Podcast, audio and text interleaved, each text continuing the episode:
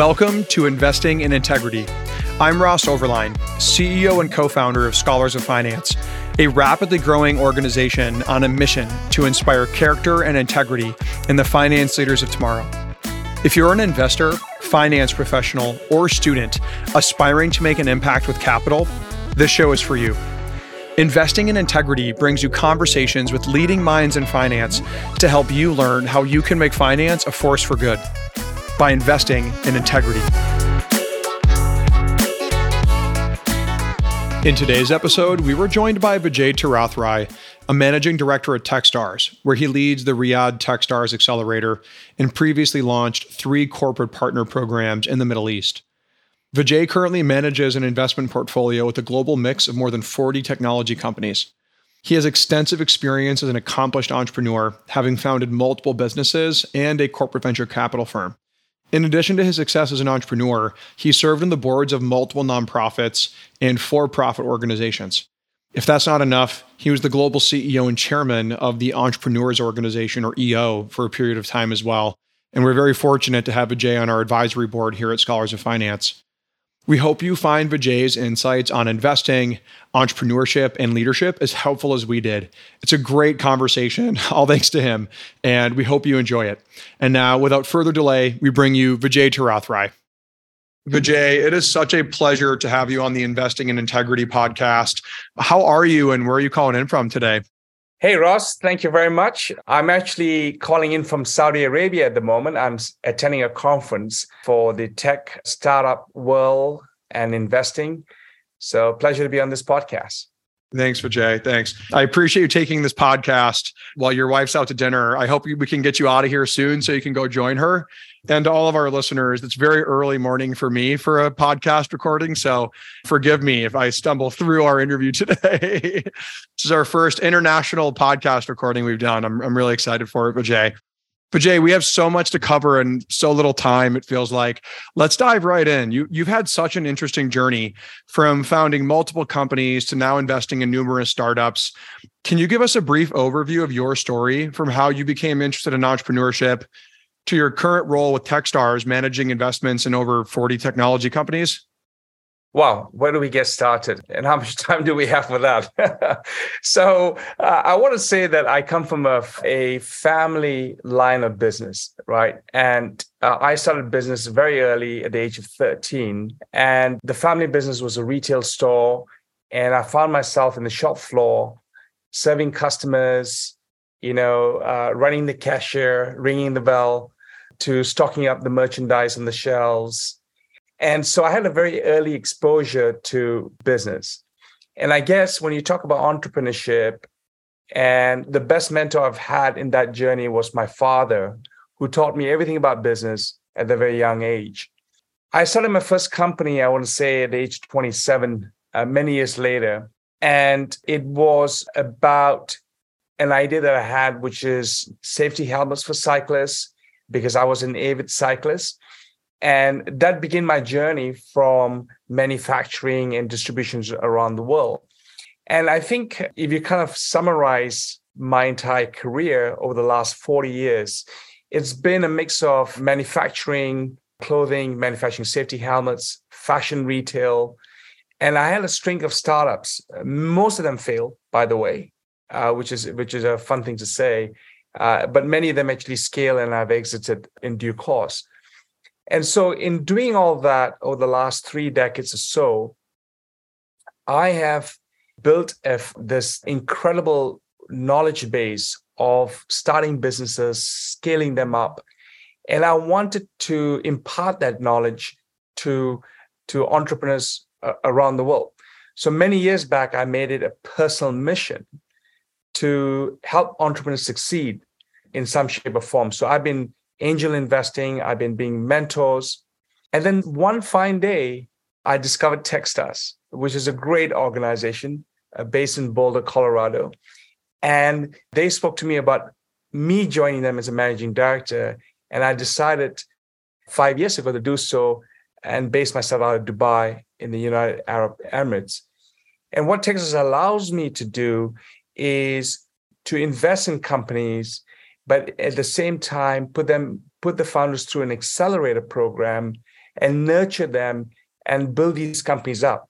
And I can I have to tell you, Ross, this is like the most wonderful thing that could happen in my juncture at this point in my life because I have the benefit of sitting on a platform to invest in exciting, innovative companies. At the same time, seeing the transformation of these entrepreneurs to grow into successful companies.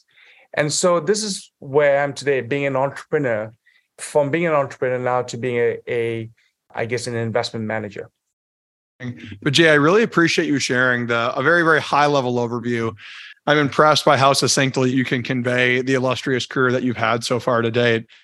You've worked in so many leadership roles in so many diverse industries fashion, nonprofits, membership organizations, technology. What do you attribute to your success as a leader in all these different sectors?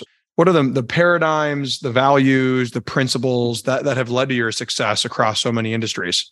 That's a great question. And I want to say that, you know, what comes to mind leadership is not a singular description or statement, it is situational and it's contextualized. So leadership is applied differently in different circumstances. And so when you think about a startup or you think about an enterprise uh, level company, the type or attributes to a leader is very different. How a leader plays out is, is fundamentally very different at every stage of the life cycle of the business. And that's been my personal experiences doing startups, scale ups, and enterprises business. It's also very different from a for profit and for a non-profit like SOF because it requires different leadership. And in many circumstances, I've been involved in an organization called the Entrepreneurs Organization, which is a peer to peer membership based organization, the Young Presidents Organization. And again, having a chairman of the board and being a CEO of the Entrepreneurs Organization, my leadership skills are very different. In that situation, I'm not necessarily the boss where I'm building consensus and, and issuing instructions to my direct reports. In this situation, where it's a peer to peer environment, it requires a different leadership skill where you have to influence without giving a instructions, if you will. And I think that's very nuanced, but it is very widely different. But back to your question about the attributes, I think across the last 40 years, what I think a great leader is and why I strive to you know be principled about it is three things that comes to mind. One is integrity, and two is the ability to be vulnerable in the eyes of your team. And I think vulnerability will speak to authenticity as, as a leader. And that builds trust and that builds the connective tissue uh, so that one can work with the team because they see that you're human and you can be humane in situations. So vulnerability is a key part of it.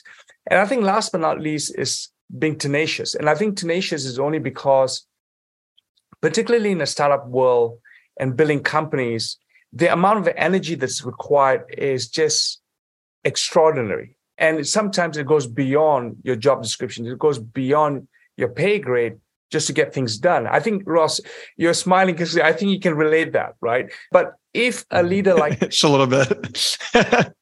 now you got. So if a leader can have it and being tenacious, it rubs off to the entire team. We also need to pull along. We also need to work hard.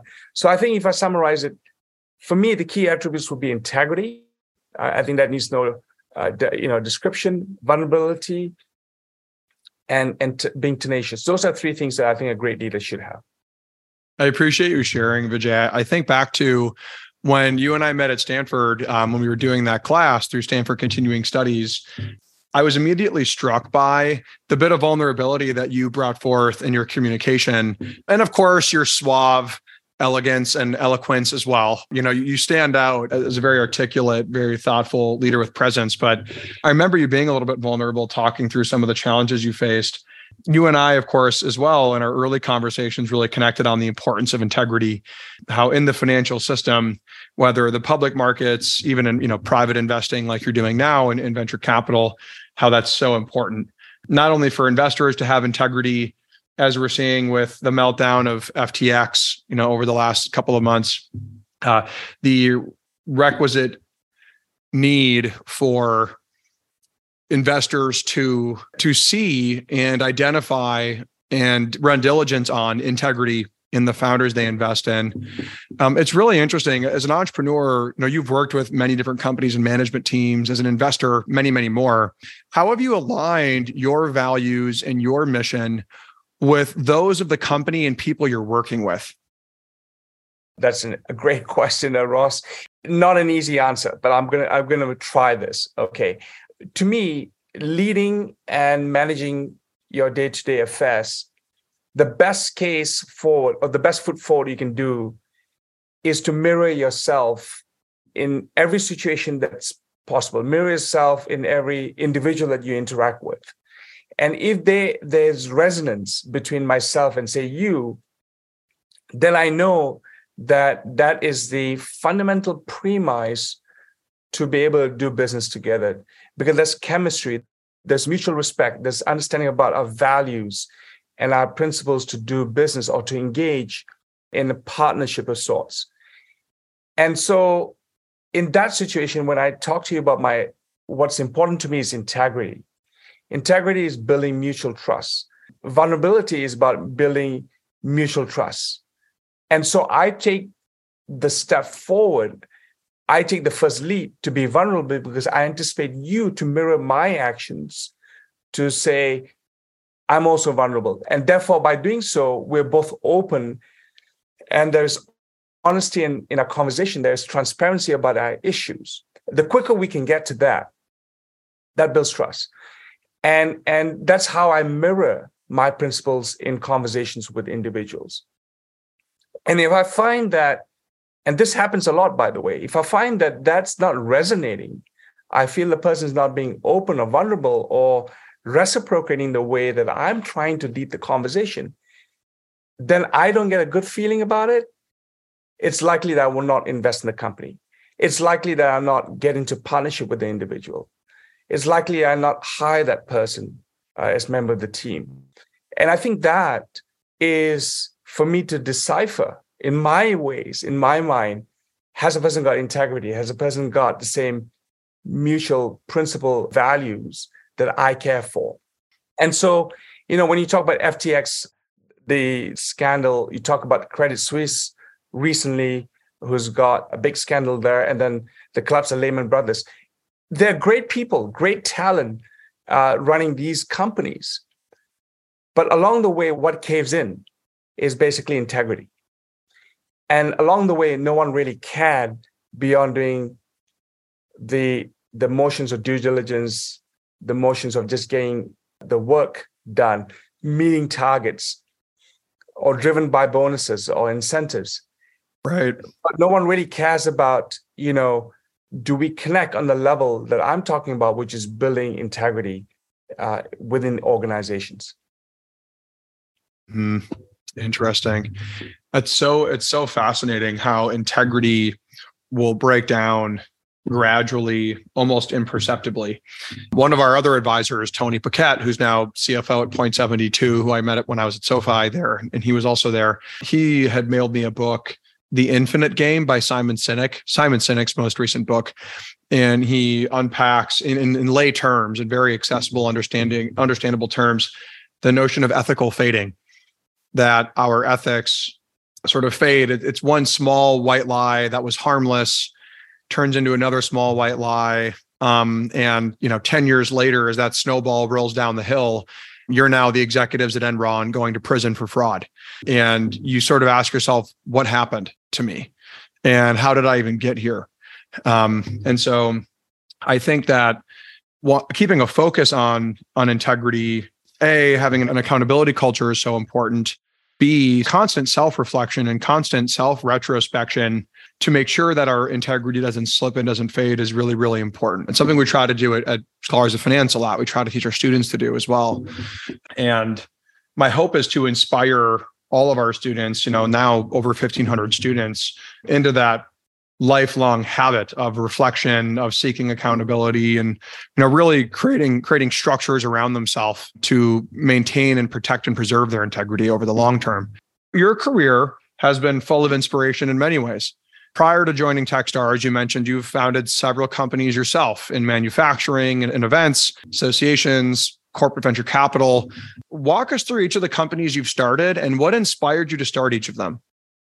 So I think one of my first companies that I started was uh, I referenced the safety helmet companies. I've been an avid cyclist for since I was a kid, and uh, I've had some really nasty accidents. Maybe I was quite a sadist in my lifetime, in, in my childhood, perhaps I don't know, but I felt there was a need to protect children with safety helmets. Now, this sounds like a a no brainer today, but when I when in the early '90s, believe it or not, it wasn't mass market as yet. But today, many countries are applying mandatory rules for that. So I felt and I saw an opportunity to solve that. And so that was an innovative uh, product that we manufactured uh, back in the early 90s to distribute around the world.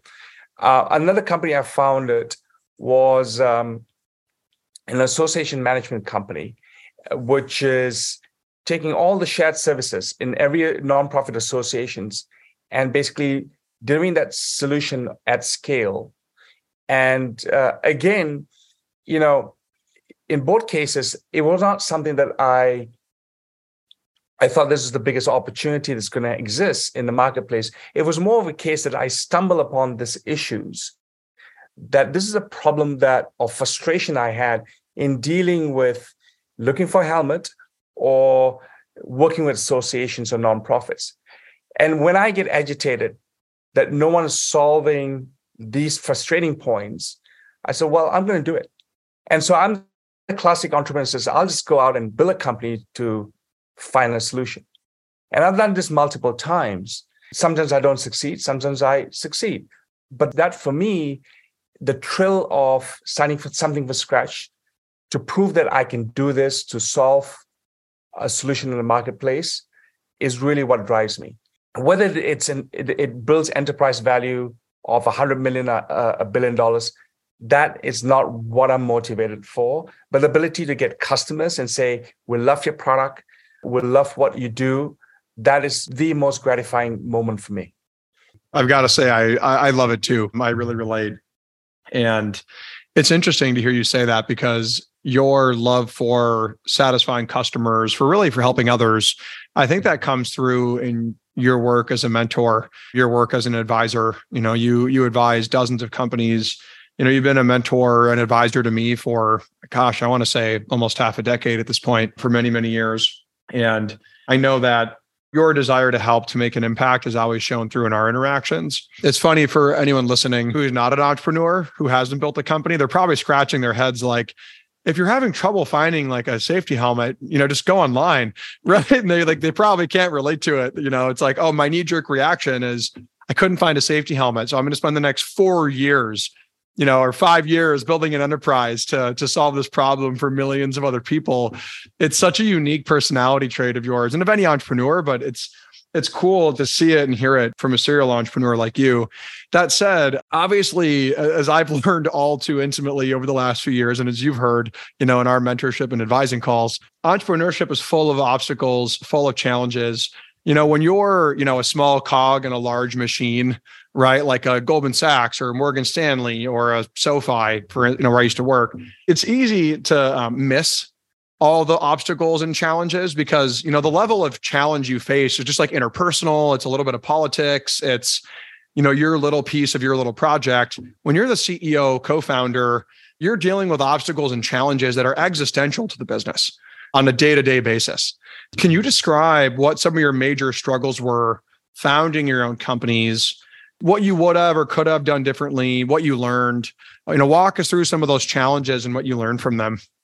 Someone once said that starting a company or being an entrepreneur is like eating broken glass and staying to the abyss. And what that really says is you got to be crazy to, to, to do that.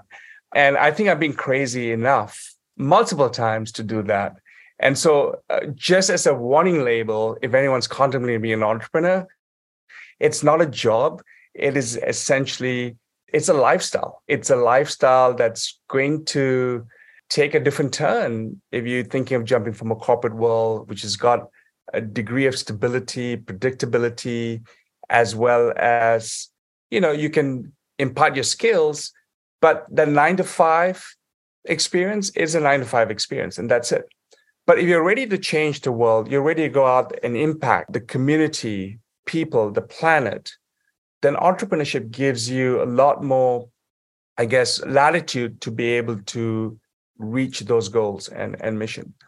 And so I think one of the learnings that I picked up as an entrepreneur in, in my multiple forms in studying several businesses has been that, you know, I, I'm driven by a high purpose and mission that I want to change the status quo. I'm not going to be contented in the world as is.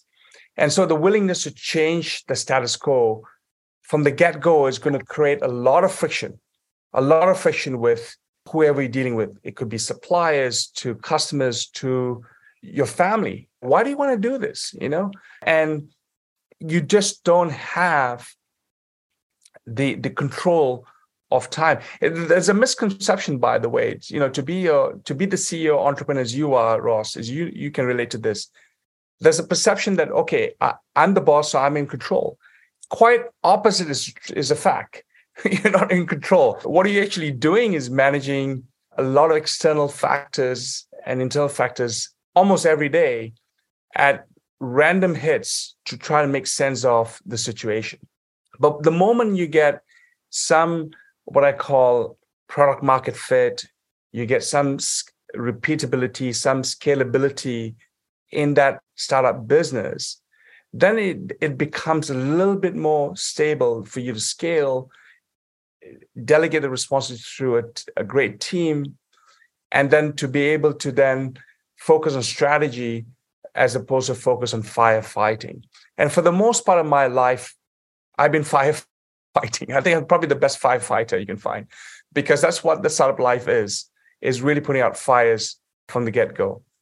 And I think if one is prepared for that entrepreneurial journey and one can see through all the downsides of being an entrepreneur, because the silver lining is that when you actually get across uh, this, uh, this, these challenges and you actually make a difference to customers, people, communities, and the planet is highly rewarding, highly gratifying. And that's the thing that I'm seeking for is that ultimate feeling of grace that you actually done something wonderful and impacted a lot of people around you. And so for me, you know, I can pick small wins in, in my entrepreneurial journey, but the bigger win is is just that. It's the gratifying moment that I was able to start something from scratch, impacted people along the way, and feel really good about that. Saying early in the beginning of what you were sharing, when you were saying, you know, entrepreneurship's not a job, I thought you were going to say entrepreneurship's not a job. It's insane.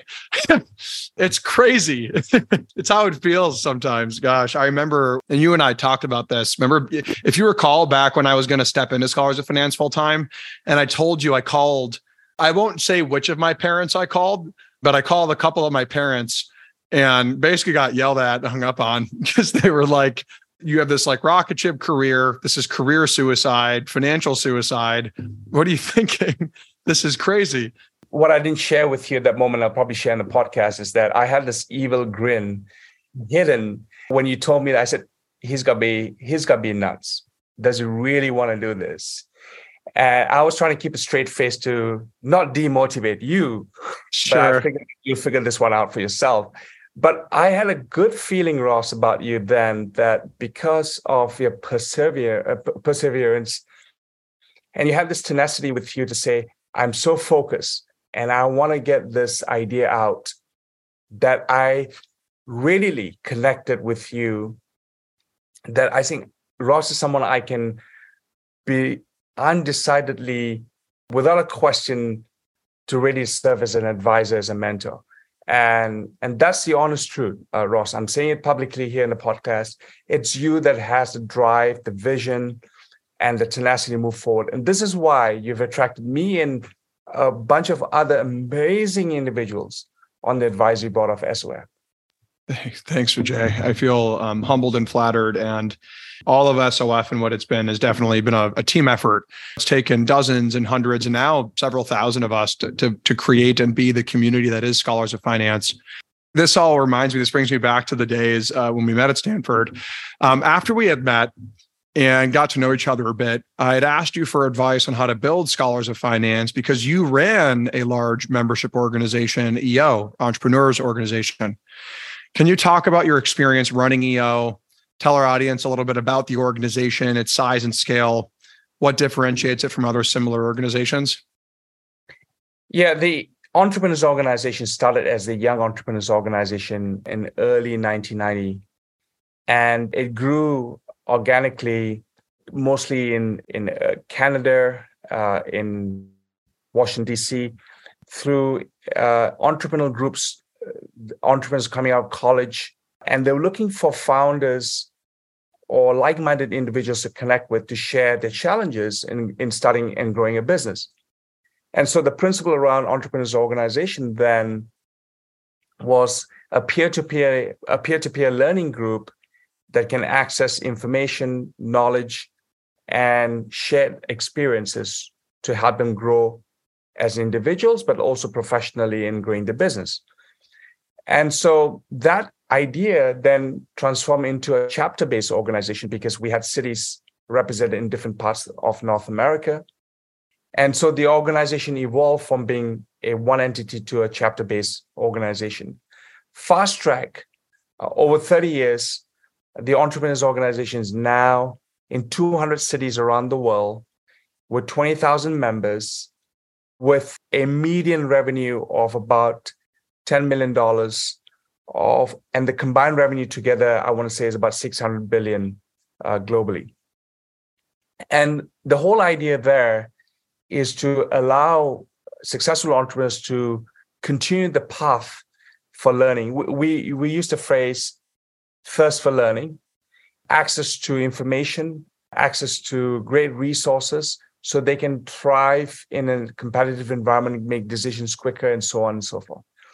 And so my role, both as a member leader, uh, where I was the chairman of the board back in 2003, was really in the face of globalizing the organization and bringing the chapters under one brand called the Entrepreneurs Organization and building systems and processes to allow the organization to scale very rapidly.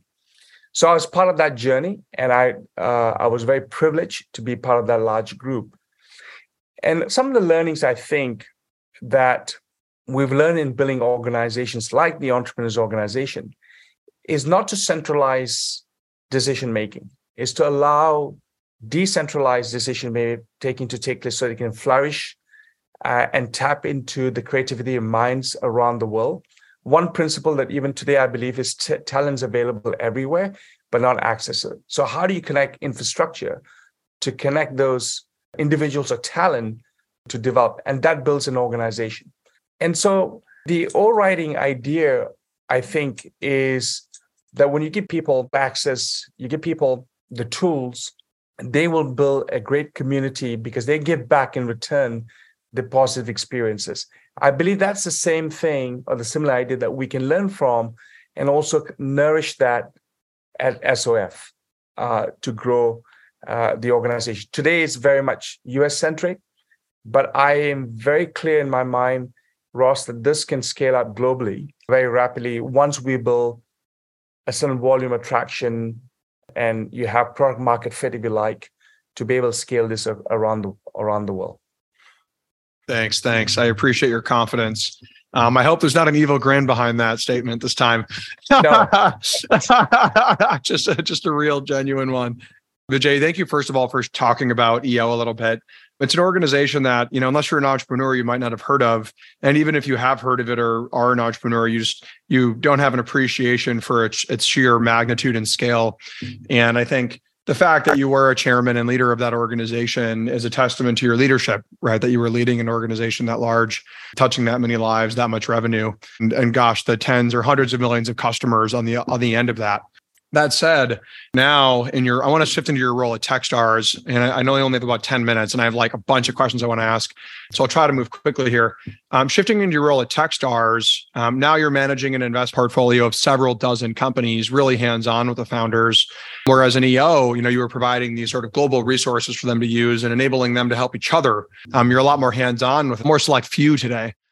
What are the most important lessons you've learned about successfully investing in founders and driving outsized returns as an early investor? I just want to interject by saying that I think there's two things that I can I made the transition from say the entrepreneurs organization in Techstars in terms of what I think is my ability to deliver value comes to two things. One is inspiring people, and the other one's influencing people. And I think those two go hand in hand in basically cultivating a very fertile ground for uh, opportunities to collaborate, to invest, to form partnerships. And leaders need to have that skill set to be able to navigate. In both groups, I want to say that you're dealing with A type personalities, if you know what I mean. That these are highly successful indiv- individuals. They're all alpha males in most cases, and they have a great degree of success from where they come from and the billing companies. But to be able to lead them you have to bring to the table a certain degree of gravitas and influence and ability to inspire people. And this is what I think I do best in these two groups. To your question about, you know, uh, delivering outsized returns, the beautiful thing I think about Techstars and the way it's structured, because it's a pre-seed investment company that invests at scale, is basically we have the ability to hyper diversify our portfolio. It goes against traditional norms in investing where you have to be very focused and selective. We do quite the opposite, where we actually, beyond a certain, of course, very rigorous process of selection of founders, uh, building companies at early stage, sometimes without evidence of revenue or product market fit. But because we believe in the founders, we believe that the addressable market is big. With the experience, they can execute that. We're willing to back those founders and invest in them. And we've done it multiple times over. And we believe that we need to step back, support them so that they can actually build those companies over a period of time. We don't have a timeline to, to insist they have to exit so that we can make money. We're there for the long term. As long as they want to hold on to the equity and the shareholdings, we will stick with them. So we we in very much like use the phrase patient capital, and that's really what we are in terms of our DNA. To get those outside returns, we know that when you select the best people from the very onset, you give them access to a network where they get the best mentors, the best corporates, access to business opportunities, new markets, access to mentor, uh, sorry, investors. They are likely to succeed because you're giving them all the tools and resources necessary. And along the way, they might realize from the feedback they're getting from mentors and, and the marketplace, the signals. And if they're great teams, they would automatically almost pivot and often pivot multiple times to adjust the reality of the situation. And we've seen this. When you take that approach and allow the space for them to grow and support them along the way in their life journey of building companies, what we've seen is that we invariably have very healthy companies. One data point I'm willing to share with you is that if you think about the number of startups fail uh, in the first three years, the number probably you'll hear is about 90% will probably collapse in the first uh, three years. But in our portfolio, the companies that we've invested with, only less than 15% will fail in the first five years. That's a remarkable small number of companies. So in other words, wow. 85% is thriving uh, as we speak. And why so is because it speaks to the quality of founders that we have, the selection that we've made, but also the support we're giving them along the way. We're going through a very difficult time in the venture capital industry right now with uh, a lot of VCs drying up, capital valuations coming plunging, uh, and, and it's making it really difficult for founders. But what we found in pre-seed seed at least is sustained because we have a large enough networks to support them. And last but not least, invariably, when you're investing at the size that we have, which is about 3,000 3,300 companies in our portfolio. You know, if you just take 1%, right, that's like 33 companies. They are going to represent the outliers in, in value of above, above, you know, 100 million. And that's good enough for us to uh, basically justify, I mean, initial seed, pre-seed investments is good enough for us to make our return on capital. And we think that because we're so diversified, we need a small number of companies to basically produce the returns. This is why we can continue to be sustainable and successful. Vijay, I appreciate you walking through some of the complexity and gosh, the incredibly impressive numbers, right? That, you know, the standard number you hear is that 90% of companies, you know, startups will fail in the first three years. But uh, in your Techstars portfolio, that metric is almost perfectly inverted, right? With 85% are thriving after five years.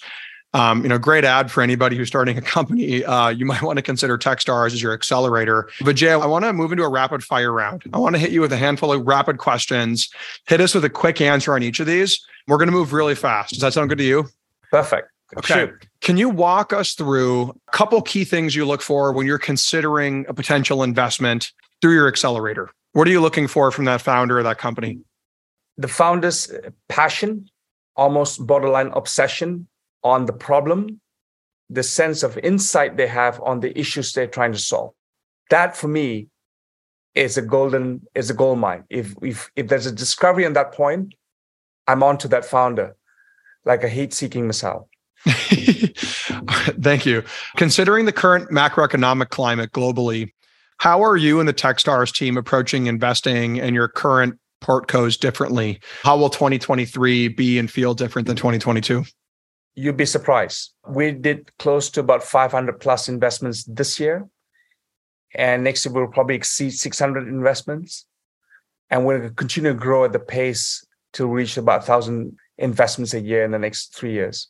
And the reason we're bullish is because we think that in a disruption in the marketplace, supply chain issues we see, there is issues with uh, trade embargoes and sanctions we see arising from the war a whole range of disruptions happening around the world, including high cost of living driven by inflation.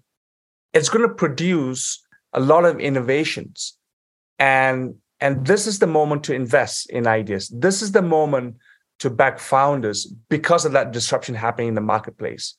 We've just recently heard a lot of layoffs from the tech giants in the last few months. Guess what? A lot of them will be launching new businesses they will be great people to invest in because they have got the experience, they know how the tech ecosystem works, they've got the knowledge, and they will have insights to exactly where the opportunities are. And that's what we're we're excited for. Excellent. 500 in 2022 and 600 in 2023. Uh, you've heard it here first. Excited to see see the portfolio next year. Okay, a couple more. One or two pieces of advice that you would give students or young professionals interested in founding a company or being entrepreneurial, working in an established company. So, if you're passionate about an idea, that's a pre qualify for me. Don't start a company because you want to make money. That's a dumb idea. Start a company because you're passionate about solving a problem, as I did when I was a young entrepreneur. That's the number one golden rule. And if you want to do it and you're obsessed about it, do it fast. Don't wait. Start today. And if you fail, even better, because I prefer you fail fast and fail multiple times before you build a successful company. Stop procrastinating and get it done. Amazing. A clear call to arms.